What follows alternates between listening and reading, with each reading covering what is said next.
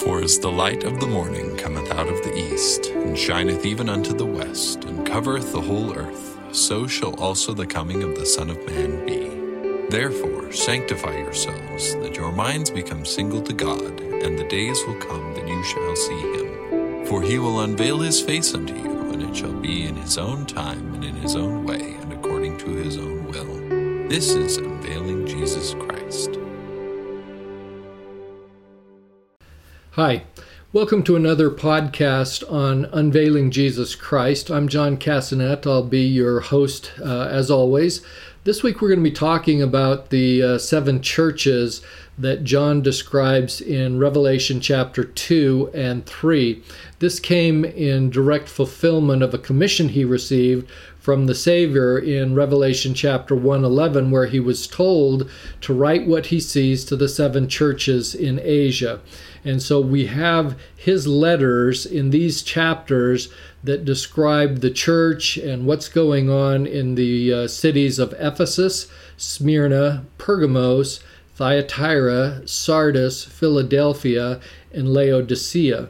Now, the order that I have just given you is probably the order in which John's manuscript was sent to each of these cities. And they, they kind of go in a clockwise fashion, beginning with Ephesus, which was a coastal city uh, on the Aegean Sea. And it was located about 60 miles north and east of the island of Patmos. If you then went another 50 miles further to the north, you ran into another coastal city by the name of Smyrna. And from Smyrna, you start to kind of go inland and further north until you hit Pergamos, which would have been the further furthermost northern city among the seven that John wrote the letters to. And then you go down kind of due south, and you'll hit the uh, the remaining four cities uh, in their clockwise fashion, as I've indicated. These cities were located on kind of these principal roads that ran north and south in Asia Minor. Some scholars suggest that the reason John chose these particular seven cities for the writing of the letters was because they were on a particular postal route, and, and that might well be true. But uh, I, obviously, I think there's some greater significance to these particular seven cities than the fact that they happen to be on the same postal route. Now, I mentioned that uh, John, of course, wrote just one manuscript on a scroll that had to be shared among the seven cities. So it's not like he wrote seven different letters and sent one letter to each of them. All seven got the same content, beginning with Ephesus, then up to Smyrna and around in clockwise fashion to the remaining cities. So this wasn't a situation where John had uh, print on demand functions on his computer and uh, could just order however many copies he needed, and there's no uh, Kinko's copies on Patmos Island, I don't think, in 96 AD. So the alternative was you just have to write one and then everybody has to share and share alike. Kind of reminds me of when I was growing up on my grandfather's ranch in Saratoga. We all shared a common telephone line. So everybody up and down Spring Creek Road had to use the same line. And if uh, somebody was using the phone, you get on there, you hear you're going to hear them talking and you just have to kind of wait your turn. And uh, everybody kind of knew what everybody's business was because, uh, you know, you could just sit and listen to everybody's conversation, which sometimes my grandmother was wont to do. And I know this because sometimes we would come into the house unexpectedly and she'd be over by the phone. And uh, as soon as she saw us come in, she'd put down the receiver back on the uh, telephone. so she'd be acting like she's trying to call somebody, but but we knew her secret. She was in there listening to other people's telephone conversations, and so I always got a chuckle out of that about my grandmother.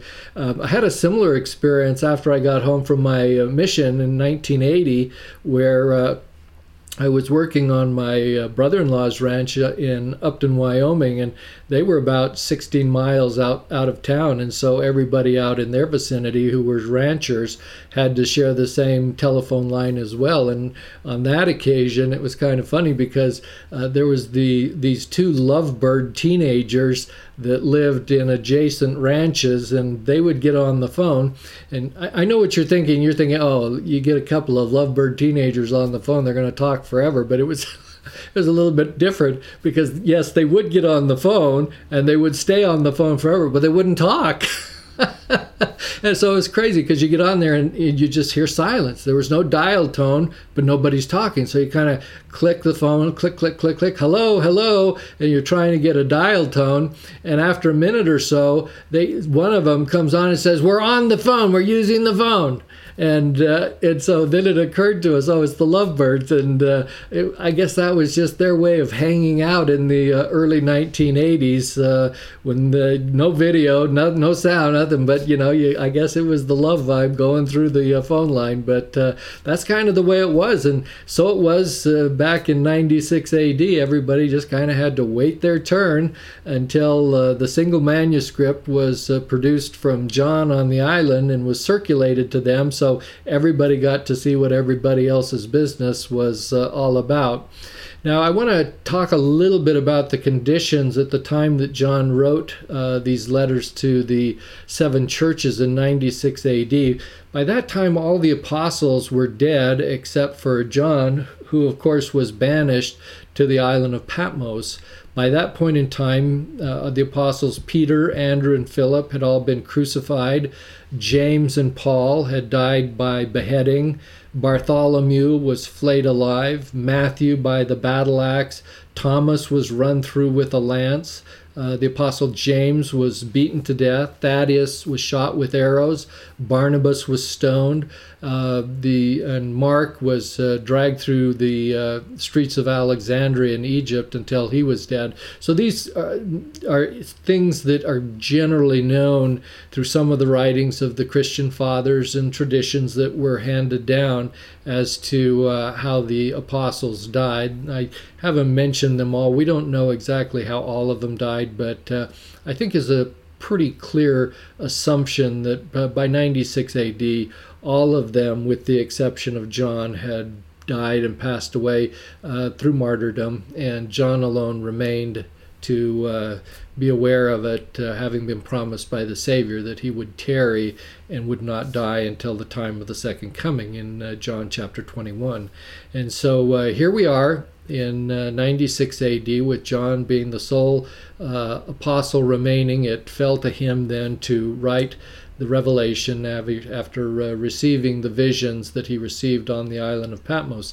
Now, I tell you this because uh, this issue of apostolic authority and how it survived until the time of the revelation is not a view that is shared by everyone because the, the Roman Catholic Church takes the position that after the death of Peter by crucifixion in Rome, the uh, apostolic keys that he held uh, passed on to the bishop in Rome, who was a man at that time by the name of Linus, and then Linus, and then to successive bishops of Rome after that. And I want to talk about that just a little bit because if the Roman Catholic position is correct, then one would have to assume that it should have been one of the bishops at Rome that was writing and receiving the revelation rather than John.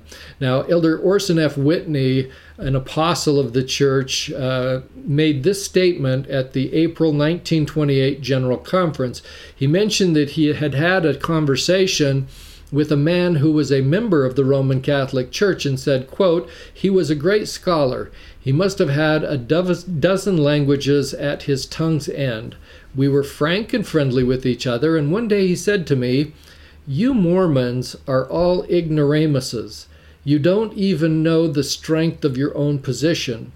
It is so strong that there is only one other position tenable in the whole Christian world, and that is the position of the Roman Catholic Church. The issue is between Mormonism and Catholicism. If you are right, we are wrong. If we are right, you are wrong, and that's all there is to it. The Protestant sects haven't got a leg to stand on, for if we are right, we cut them off long ago as apostates, and if we are wrong, they are wrong with us, for they were a part of us and came out of us. If we have the apostolic succession, they were a part of us and came out of us. And from St. Peter, as we claim, there was no need of Joseph Smith and Mormonism.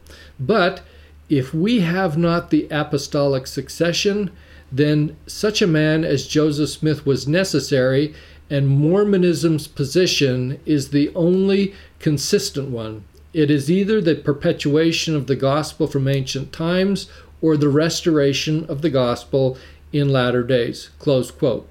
Sorry for the lengthy quote, but the bottom line is this man who was a Roman Catholic understood this concept that the apostolic authority succeeded from Peter down through the line of popes, or if that didn't happen, it had to have been restored through the prophet Joseph Smith. And he, so he kind of recognized it, it really has to be one or the other. And so the issue is uh, whether that type of succession occurred, which brings us back to John's writing of the Revelation in 96 AD. So here we have Peter, who died in the late 60s AD. And uh, we know that Linus was the first bishop in Rome after Peter's death, and he uh, was the bishop from approximately 67 AD until 79 AD.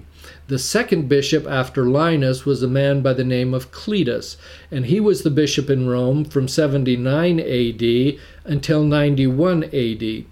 Third and finally, we have uh, Clement, who was the third bishop from 91 to 100. Now, since John wrote the Revelation in 96 AD, our concern is primarily with Clement and what was going on with him at the time the revelation was received. Now, the Catholic Church also recognizes that John died no later than about 96 AD. That's that's what they say. We take another different view on that. One of those areas where we can kind of agree to disagree.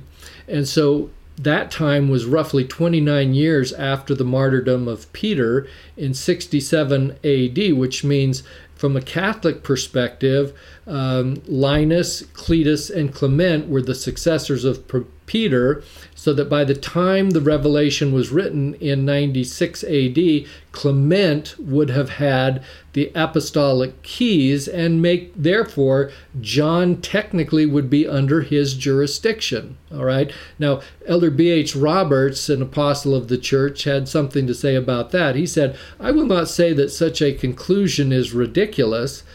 I will say that such a conclusion is unthinkable and impossible. Now, Clement actually had a commentary on this issue of jurisdiction himself because he wrote a letter that we find in the book of First Clement, verse 44. And this letter uh, acknowledged an issue of apostolic authority of the uh, over the church at that time, and it was written in about 96 A.D. And he wrote the letter in response to certain local congregations that had dismissed their local leaders that had been called by the apostles.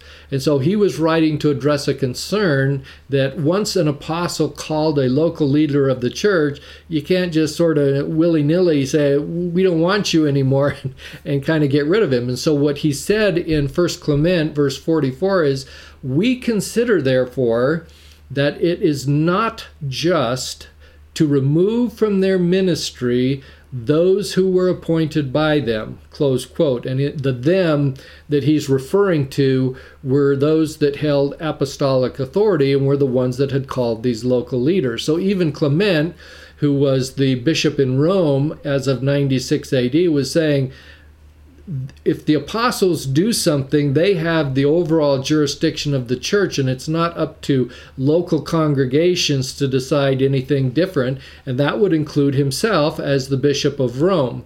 So, this issue that the Bishop of Rome would have the apostolic authority is problematic on several other fronts as well. And, and among them, we have the issue of the fact that the uh, first pope to actually declare that the popes had primacy over other local churches and uh, and the local clergy was uh, Pope Leo I, also known as Leo the Great, in 450 AD. After he made his declaration that there was papal primacy, there was a council held in the city of Chalcedon in modern Turkey. It was the Fourth Ecumenical Council uh, held in 451 AD, and that was the first council to recognize papal primacy. Now, going further, one step further, in 607 AD, you had Pope Boniface III, who was the Bishop of Rome, who then claimed that not only does the uh, the Pope have primacy over all uh, other local clergy, but the Bishop of Rome is effectively the Pope and stands supreme in authority over all other church uh, church leaders. And so, this concept of uh, papal primacy and the Bishop of Rome being the one who was also uh, the rightful person to be the Pope evolved over centuries of time. And so when we're talking about things going on back at the time of Peter's death and succession of apostolic authority, these things were really decided and fleshed out centuries later.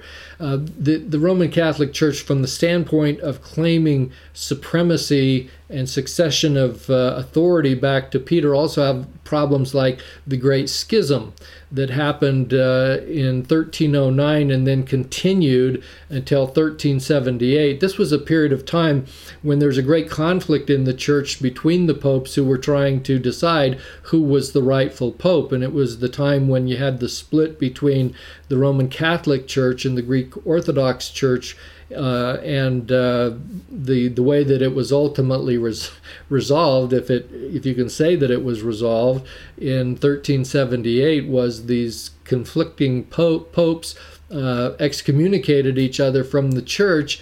And uh, then the the Western Church, the Roman Catholic Church, basically uh, pushed out all of those in the Greek Orthodox Church and would no longer allow them to partake of communion in the Roman Catholic Church, and that's where we end up with the the two uh, great Catholic churches, uh, being the Western Roman Church and the Greek Orthodox Church in the East. But you you have all those kinds of issues of succession. But I bring this up because it's important to the concept of who who was the one that should have written the revelation and who should have received the revelation because according to the Roman Catholic logic if Linus then Cletus then Clement succeeded to the authority of Peter as of 96 AD then Clement should have received the revelation. But the fact of the matter is he did not. And it was John, and he had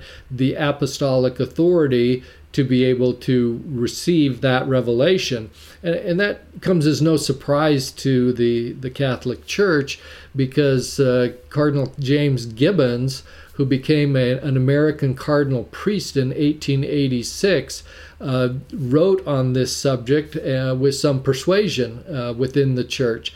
Uh, he was the first uh, American cardinal to actually participate in a papal conclave, which he did in 1903. But he was a prolific writer. And among his many writings, he said, It is not the prerogative of the Pope to receive revelations, merely the interpreter of scriptures which have been given. So you see, the, the Catholic Church would never take the position that the Pope of the Church was a receiver of new revelation, such as John received on the island of Patmos. And all of these things are an indication that John was the only one authorized to receive the revelation. He was foreordained to do so, but it's clear that no one else had the authority to receive it other than John because uh, he was the only remaining apostle alive, and no one within the Catholic Church, including those who claim succession of the apostolic keys from Peter, ever took the position that they held the authority uh, and the right uh, uh as holders of these apostolic keys to receive the revelation. So that's just a little bit of background on the uh, conditions that existed at the time that John wrote the Revelation. Now, it's important to note that by the time the revelation came in 96 AD, the seven churches were in differing states of apostasy. And uh, Orson Pratt made the comment that uh, these were the only seven churches still worthy of reproof or blessing. When Paul wrote to Timothy in 2 Timothy 1:15, this would have still been as early as the 60 in sometime in the 60s AD. And Paul, writing in that verse, said, All they which are in Asia be turned away from me. So here we have Paul, uh, the most successful uh, missionary to the Gentiles in the apostolic period, is saying that as of the 60s AD, probably mid 60s, um, he's writing that uh, things had changed and uh, everyone in Asia had turned away from him. So we're going to get into the details of the actual uh, uh apostate conditions that existed in these seven churches. At this point, I'll simply say that among the seven letters that John wrote, there were only two of them that he did not condemn for apostate practices within the church, and that's Smyrna and Philadelphia. Likewise, there are two churches that he uh, did not praise, in other words, that he wholly condemned, and that would have been Sardis and Laodicea. Among the other four, uh, the other three churches, they were they got kind of a uh, mixed bag and mixed reviews on their uh, uh, spiritual condition within the church. Now, the, the letters themselves, being seven in number, represent a universal church. These are conditions uh, that we find uh, reflective of universal conditions both in the ancient church, but symbolic or representative of conditions that exist in the church today. We do know that there were other churches be, besides just the seven. So the New Testament itself references congregations that uh, were established in the cities of Troas, of Colossus, of Hierapolis, um, and uh, and others that are spoken of in the writings of the Christian fathers. So John chose these seven uh, to be symbolic of the universal church, the whole church. But the reality of it is, it's primarily written for our day because by the time that John wrote these letters, uh, the church was in a dire state of apostasy, including these seven branches of the church. And uh, it wasn't going to be long before they were going to be lost completely. John talks about this and prophesies about it in Revelation chapter 13. And so we know that they didn't long survive John's writing of these uh, revelations. And since they, they didn't have much time to even digest them, particularly because they all kind of had to wait their turns, um, you have to understand that the, the major reason for the writing of these letters is what we can glean from them from them today and the influence that they have. It's kind of similar with some of the uh, a lot of the content, in fact, of the Book of Mormon, where the the general population didn't have access to the uh, revelations and things that were received by prophets in their day. And consider also the war chapters uh, in Alma chapter uh, 45 to about roughly 62, where one third of the book of Alma is devoted to just describing these horrendous battles that existed between the Lamanites and the Nephites. And you sit and scratch your head and say, why are these chapters even in the Book of Mormon? This is supposed to be a book that contains the uh, the everlasting gospel of Jesus Christ, and it's all just one scene of bloodshed after another. And it's not like he was writing to these uh, combatant troops saying, you know, if you'll just clean up your act, uh, you won't have all these problems. And that that's the truth of it. But that message didn't really get out, and so uh, we today are the beneficiaries of what was written about the warfare that then existed because it's a foreshadow for things that will exist in our latter days. And we're seeing it right now, frankly, uh, with the uh, latest uh, events and uh, wars brewing in uh, Israel and the Gaza Strip? And is this going to be a, a larger regional war? Is it uh, World War III on the horizon?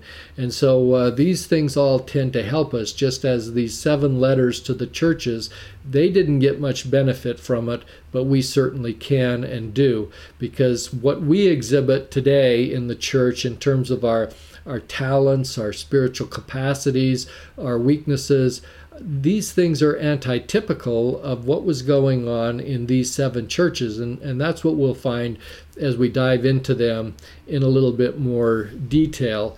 And so uh, I just kind of want to leave it kind of open there because the goal here is to kind of get an overview of these churches and not to dive into any one of them specifically in this first part of this two part uh, podcast series on the seven churches.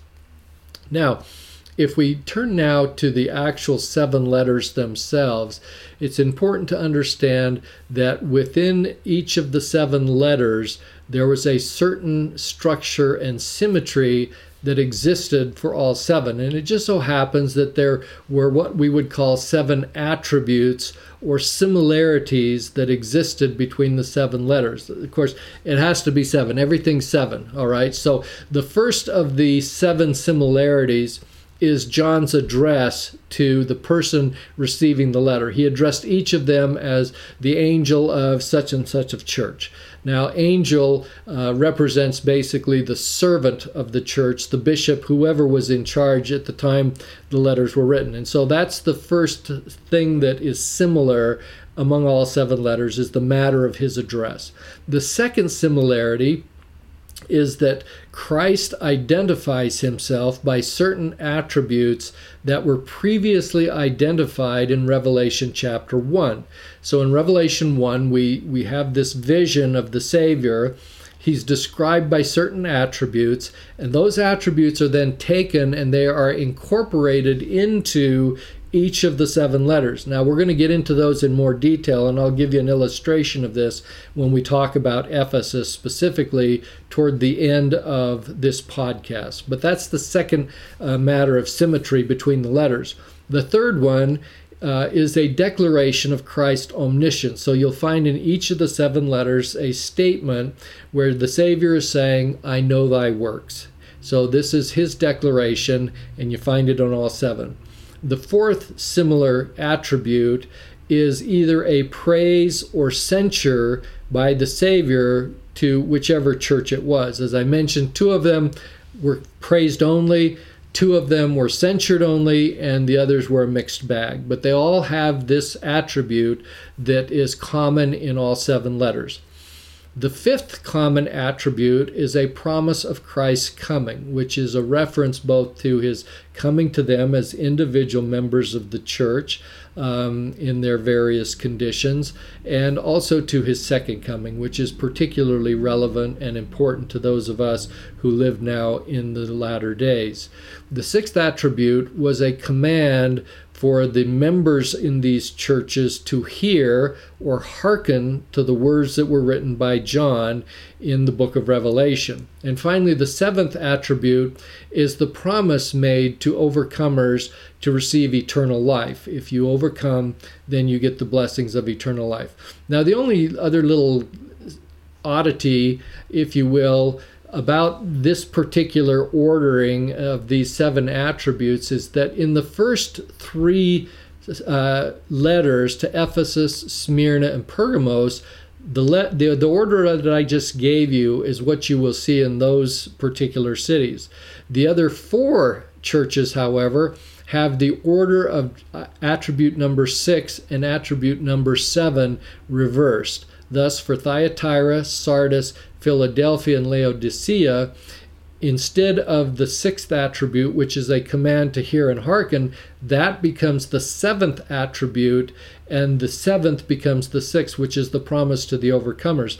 Now, this happens a lot actually in the book of Revelation, where you have a situation where you have four of the churches uh, have certain characteristics and qualities, and three of them go the other way. And it's the same with things like the plagues that we'll come up with uh, later on in this discussion. So I, I, haven't spent a great deal of time to try and figure out why John um, reversed the last the order of the last four churches from the the first three churches, but it seems to be something that again is not coincidental. It's not haphazard. The Lord has His way of ordering things, and so the fact that there was three and there was then four in terms of the ordering uh, probably has some significance. But I candidly, I, I don't know what it is to be quite honest with you. Now, each letter was also tailored to specific spiritual conditions and physical features that existed within each church. And I'm going to go through that in a little bit more detail, detail and illustrate that with uh, Ephesus when we get to a specific discussion.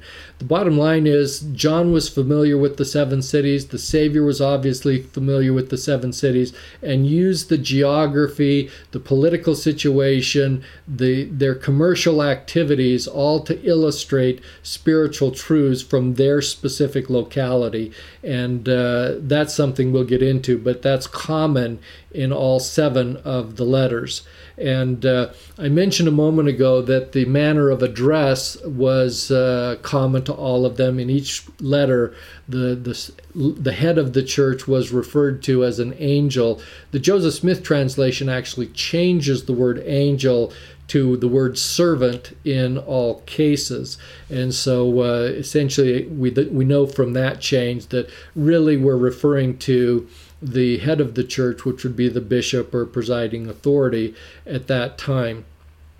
Each letter warns the uh, the members of the church against the dangers of personal apostasy, these promises of exaltation. Each letter was uh, a promise and conveyed an overriding message of hope uh, for people. And as it relates to these promises of exaltation, it's kind of interesting that in the seven letters, the information tended to be somewhat cumulative. So it's not like uh, they were promised exaltation in seven different ways, but all of them tell, tend to build on each other until you get down to the very last one, uh, where the promise was made to the Laodicean saints that if you would overcome your weaknesses, you'll have the promise of sitting on thrones and the blessing of godhood, which is the ultimate blessing that we can think about when we think about exaltation, which is eternal life. But those terms, the implication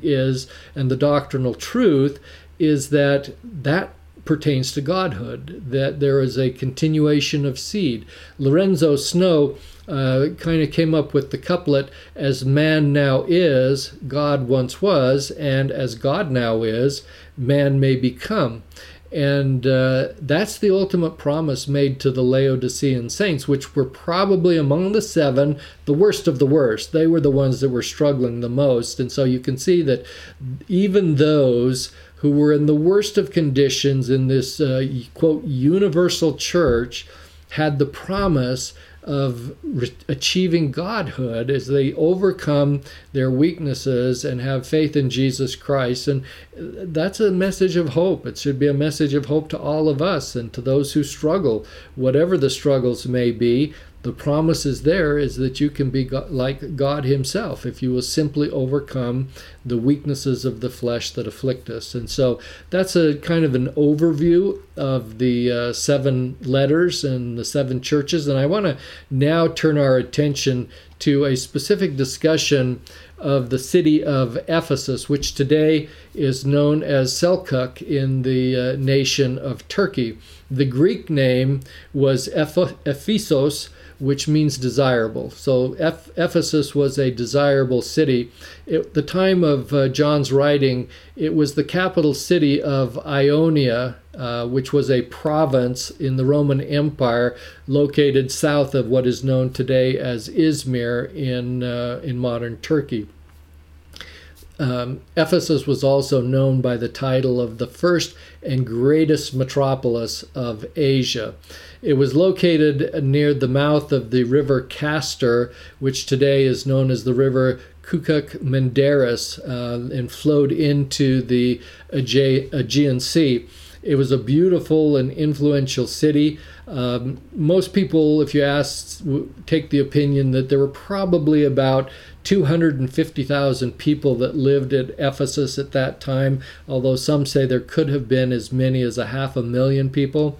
It had a nice library, it had a theater uh, that was an open air amphitheater that could seat 50,000 people. So that's a lot of bodies. Um, and uh, so it's kind of similar to the Colosseum in Rome itself. Uh, and they had gladiatorial activities going on in this theater, uh, the same as they did in uh, Rome.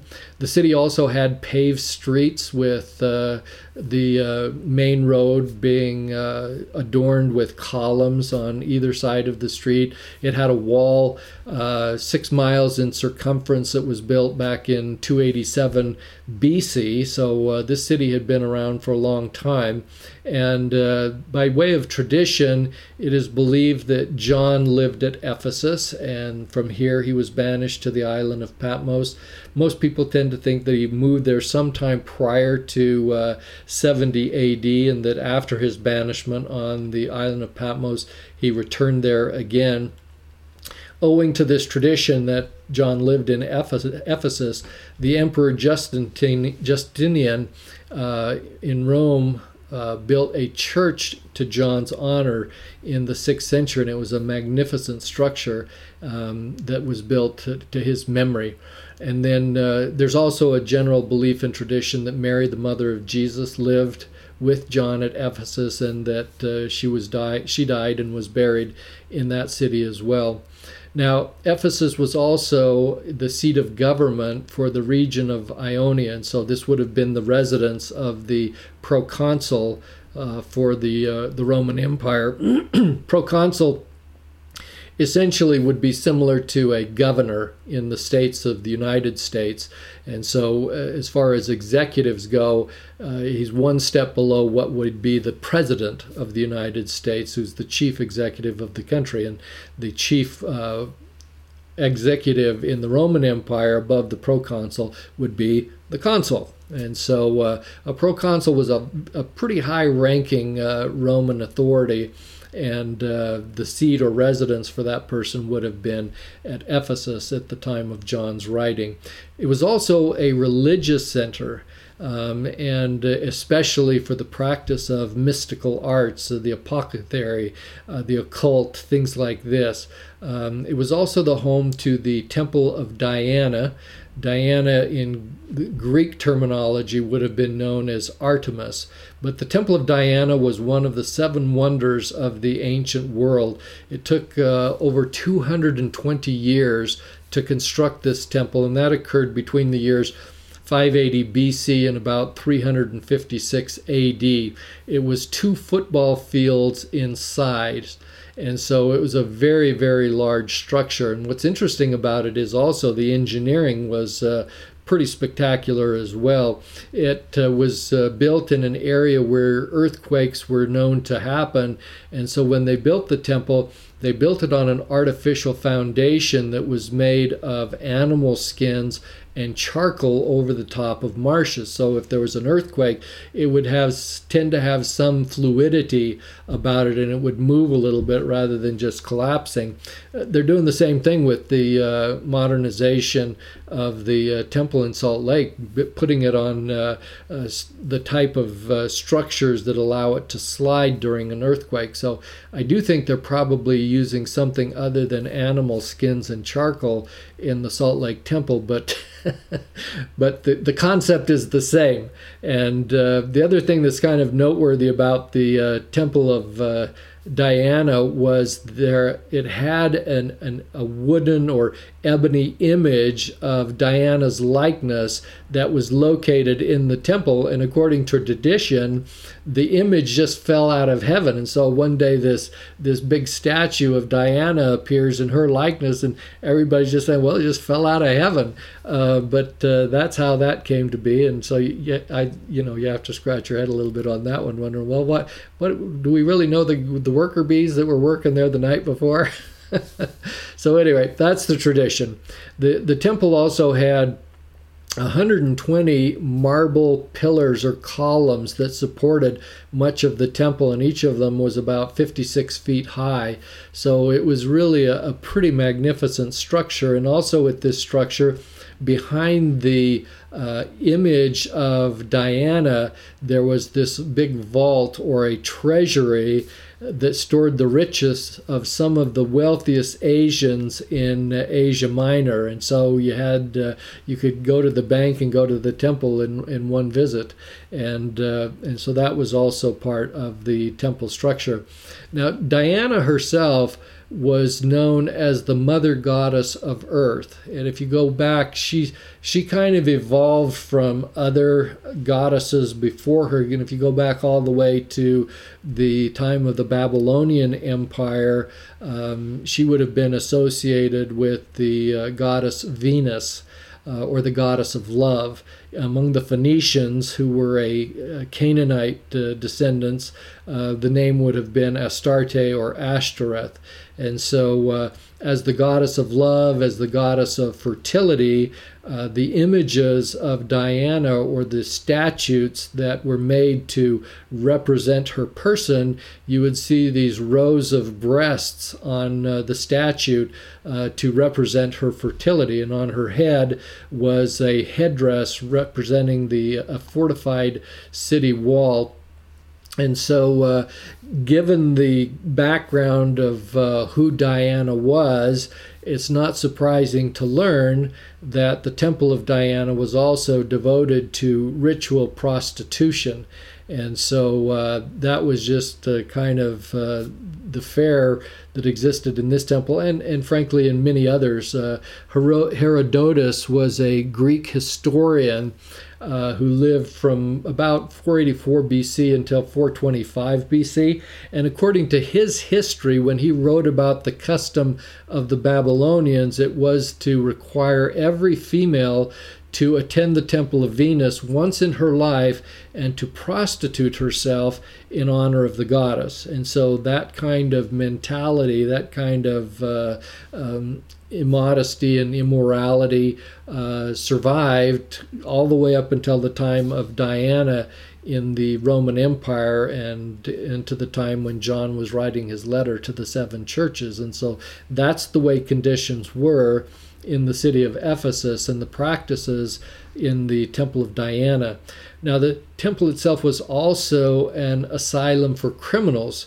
And so the way that they determine the area in which criminals could enter, and once in that place, they would have asylum, was uh, someone shot an arrow, and however far the arrow went, that then became the circumference that criminals had to get themselves within the shot of the arrow and if they did they would get asylum. And now sometimes over the course of years the the lines were moved out a little bit to be a little bit more lenient and uh, when they figured out that too many criminals are taking advantage of the asylum, they, they started to move the boundaries back in a little bit. But uh, that that's another part of or aspect of the Temple of Diana was if you're a criminal, if you're a bad guy, go to the temple and you'll you'll be spared. It's not unlike the tradition, of course, uh, among the Jews that uh, if a criminal, at least someone who was not guilty of a criminal offense, went and grabbed the horns of the brazen altar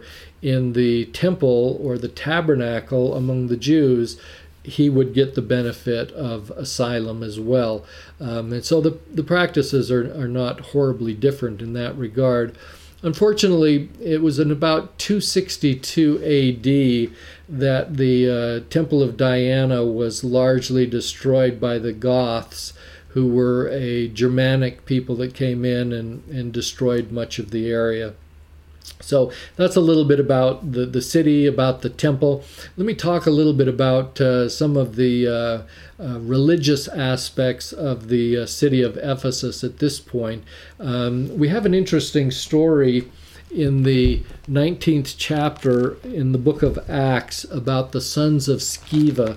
And I, I just want to read this because it illustrates uh, what was going on historically um, among the, uh, the people at Ephesus as far as the practice of religion and the success of the, the gospel of Jesus Christ among these people. And in this these verses from 13 through 20, we have an account of the sons of Sceva, who were basically an apostate Jewish sect. They were sons of the Jewish high priest that lived in the uh, the city of Ephesus, and they practiced exorcism in the name of Jesus Christ. And so, I'm going to just kind of read the account, and I'll, I'll make a couple of uh, comments as I go along.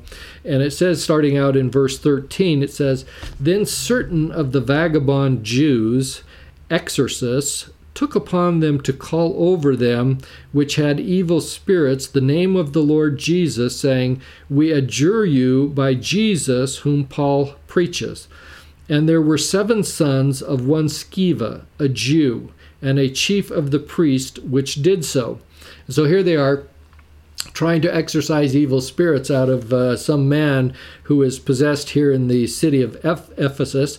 And uh, in verse 15 it says, And the evil spirit answered and said, Jesus I know, and Paul I know, but who are ye? and so I, I, just find it interesting that the spirit is chit chatting with these sons of Sceva and, and telling, Who are you? And it says, The man in whom the evil spirit was leaped on them and overcame them and prevailed against them so that they fled out of that house naked and wounded. So there you have it. All of a sudden, our uh, G rated podcast has turned into a PG 13 because of the Sons of Sceva and so uh, they they run out. And what happens after that is kind of interesting because you know that kind of an event is something people tend to talk about, even if you're on a common common telephone line. It's the talk of the town. And so after this, it says. And this was known to all the Jews and Greeks also dwelling at Ephesus, and fear fell on them all, and the name of the Lord Jesus was magnified. Again, by the fact that you know, of what happened with these sons of Sceva.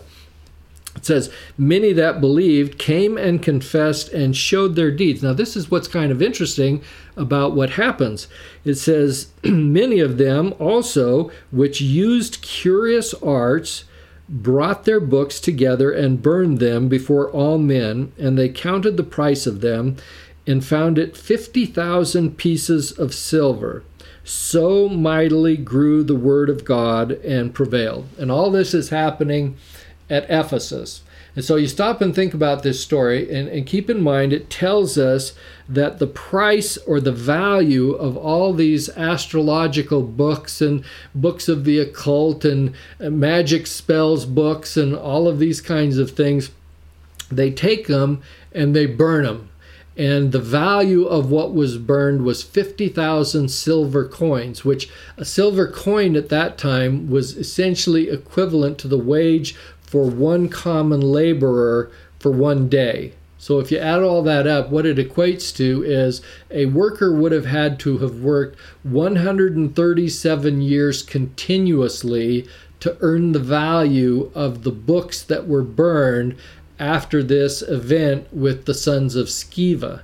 And uh, what happens is because uh, the temple of Diana was located at Ephesus, there were a lot of pil- people that would come to the city as pilgrims to worship there in this city.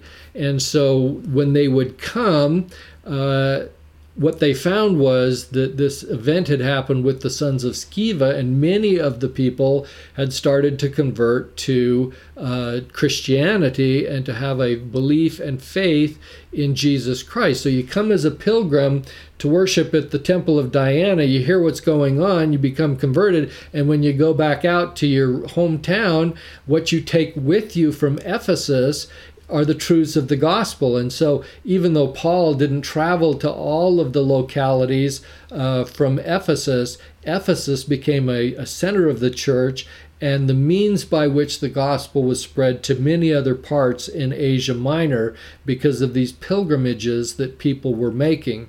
And in fact, Paul had such great success. He was there for only about three years. He was there during his first missionary travel, and then during his second journey, he was there and stayed there for over two years. So, all total, Paul was probably in Ephesus for about three years, but his success became so well uh, and renown that uh, essentially people stopped buying all of the little statues of Diana and uh, the silversmiths that were producing the statues began to have uh, heartburn with this. And you started to have riots in the city of Ephesus because Christianity was being spread and it impacted the uh, commercial activities in the city. So, speaking of that topic, the uh, namely the uh, topic of uh, commercial activities, it's important to recognize that uh, Ephesus was also an important commercial center. So, it's a it's the seat of government.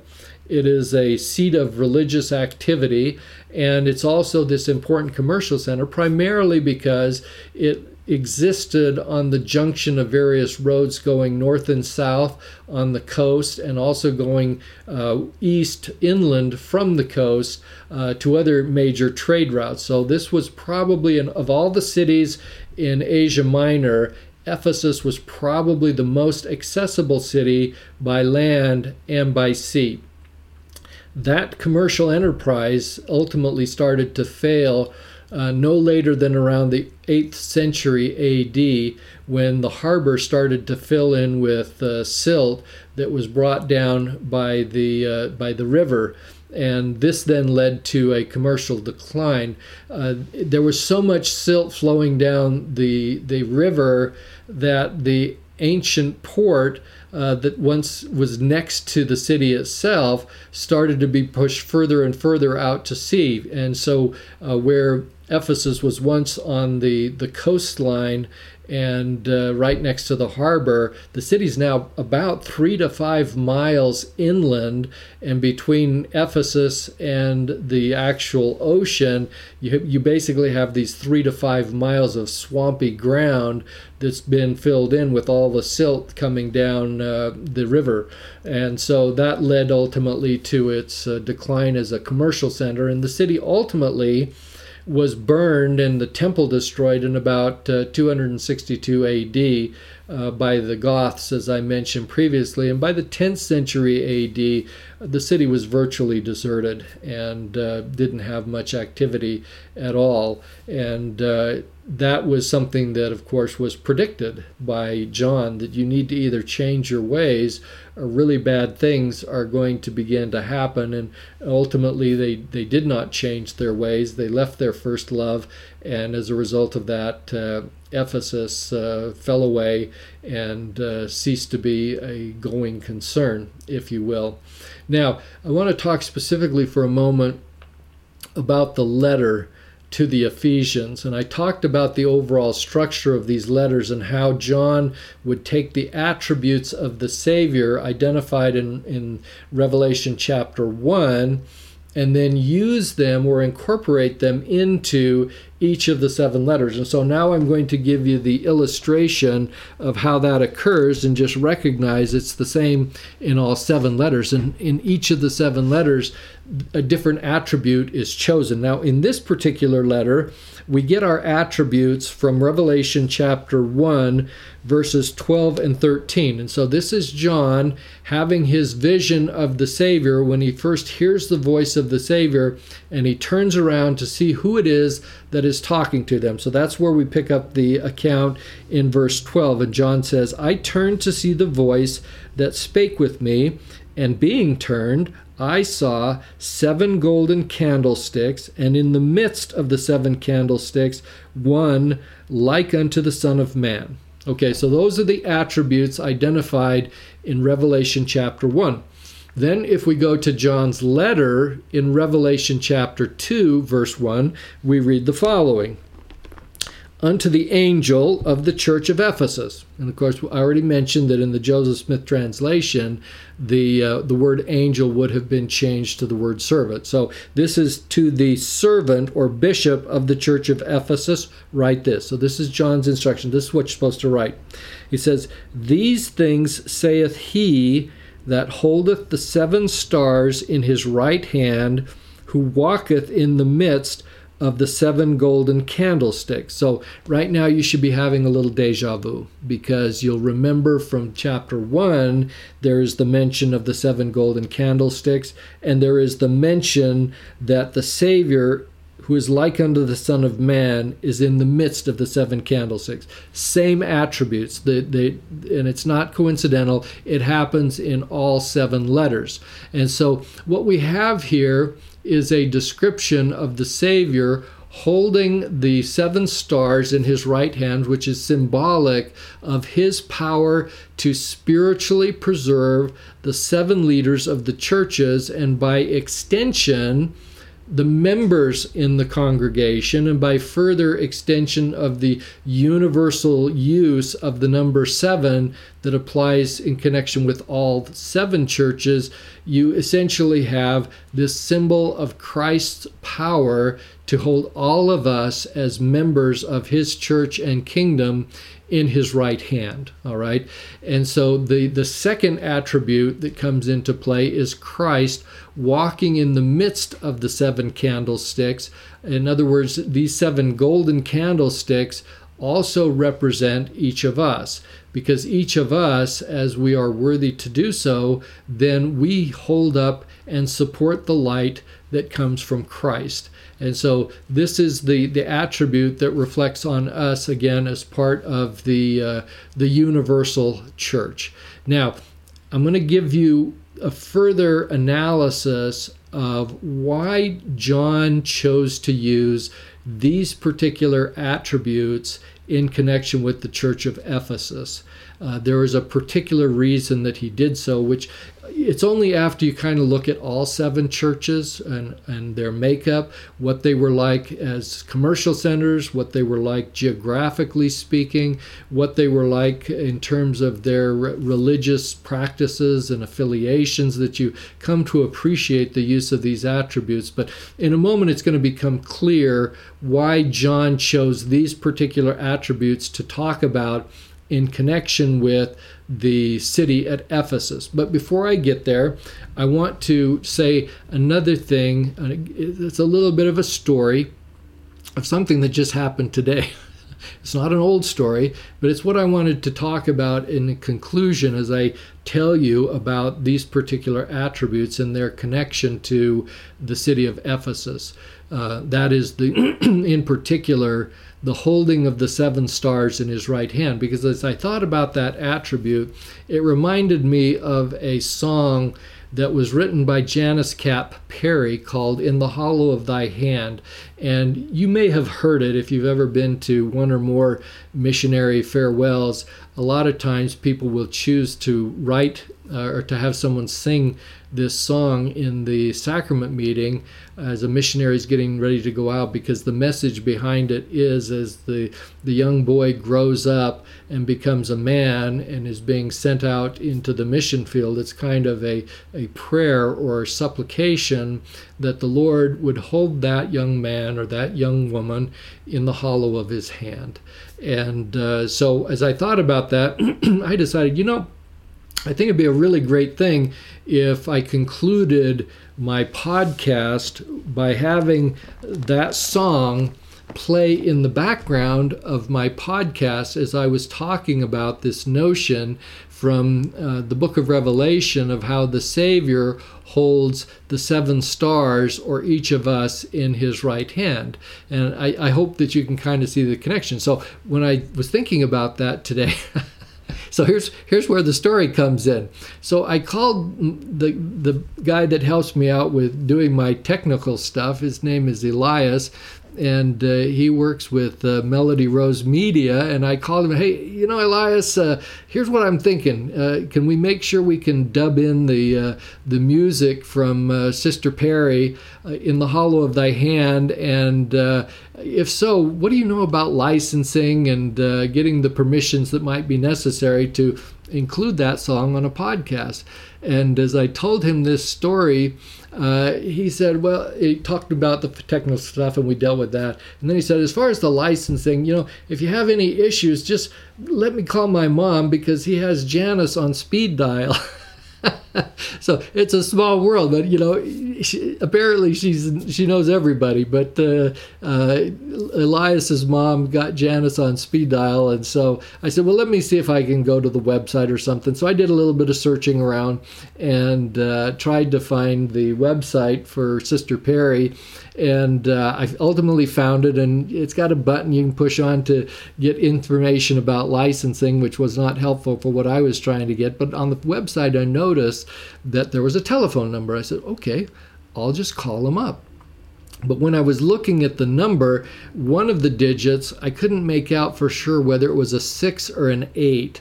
And so I, well, I'm just going to have to dial it. Could be the wrong number. Um, and, I, and so I went ahead and dialed it. And uh, this female voice answers the phone and just says hello. And i thought oh great.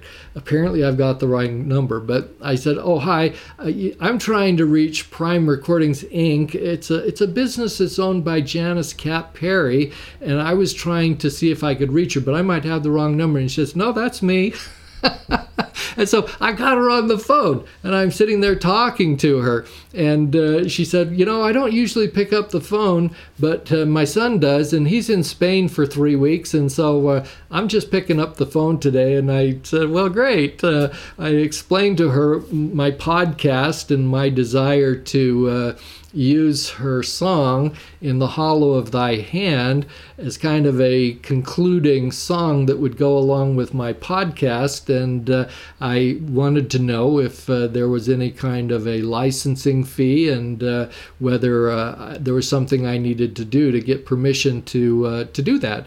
And she said oh my son handles that sort of stuff and but since he's gone i say yes.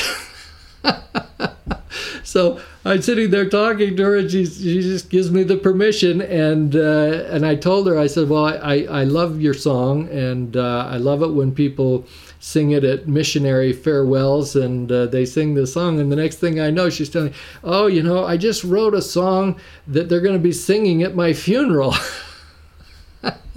and I'm just sitting there kind of cracking up. I mean, I, have never talked to this woman in my life, and it's like we're these old friends. And she says, I'm 85 years old and I'm ready to go. and so uh, she's just uh, my my feelings and uh, my experience with her was that she's just this wonderfully gracious and friendly person and it was like uh, we had known each other forever, and uh, she's just uh, being very open and candid and friendly with me. And uh, you know, you have those occasions in your life when you have seemingly these instant connections to people that you've never met before. It's like your soulmates, right? And uh, you know, usually you say, "Well, we must have known each other in the uh, premortal spirit world." And I usually add when I when I find somebody like this, I said that, uh, yeah, we probably even had the same spirit mother, and uh, so that's kind of the way I felt as I was uh, talking to uh, Sister Perry, and. Uh, I hasten to add that after I'd had this several minutes of just kind of this nice uh, chatting back and forth with her and spending uh, some nice moments together, I said, uh, Would you mind if on my podcast, in addition to uh, playing your song, if I told people about my conversation with you? and she said, "Oh, no problem." and so, I've uh, I'm sharing her song and I'm sharing our conversation with uh, her permission, and uh, it was just a uh, really great uh, opportunity that I had with her, and I enjoyed it very much. And so, um, what what I'd like to do now is uh, essentially play the the song. Um, in the hollow of thy hand that she wrote, and um, the uh, song of this melody uh, comes from the uh, this verse in Revelation chapter 2 verse 1 that talks about the angel of the church of Ephesus and saying these things saith he that holdeth the seven stars in his right hand and what's important to understand about this is the fact that Ephesus was the city of the proconsul. It was the seat of government. But in reality, in our spiritual lives, it is Jesus Christ who held the saints in his hand, and uh, it is he who is our protector. And so he's the real governor. Uh, and he's in the midst of the people. And so these seven candlesticks that resemble and represent the, uh, the faithful saints who hold up the light of Jesus Christ as candlesticks, he is in our midst and we are in the hollow of his hand. You don't need to go to a place like Ephesus um, where you have a proconsul to have the kind of protection you need in your spiritual lives. And by the same token, Ephesus, as the city of Diana, was a place of pilgrimage for many people in Asia Minor. And in the same sense, we make our pilgrimage as we come unto Christ. And as we do so, let us be converted. And if we do so, then we will be his candlestick and he will be someone that holds us in the hollow of his hands. And so we have to ask ourselves, how are we doing today? in our lives because this is a message not to the church in Ephesus alone. This is a church, this is a message to the universal church, a message to you and I in the uh, in the church today and we have to ask ourselves how are we doing? Uh, how are we doing in the sense that uh, we're coming unto Christ, we're making our pilgrimage, we're giving up material things and things of great worldly value, but have sometimes very little spiritual value. And are we giving those things up so that He will stand in our midst and so that we can then be in the hollow of His hand? Uh, is He our proconsul? Is He our protector? And are we uh, existing in a spiritual condition where He is in our midst. And it's my hope and my prayer that as you consider the message of Ephesus and uh, the meaning of these symbols connected to Ephesus, that uh, we can enjoy the blessings of having Him in our midst and having Him hold us in the hollow of His hand. I'll see you next week.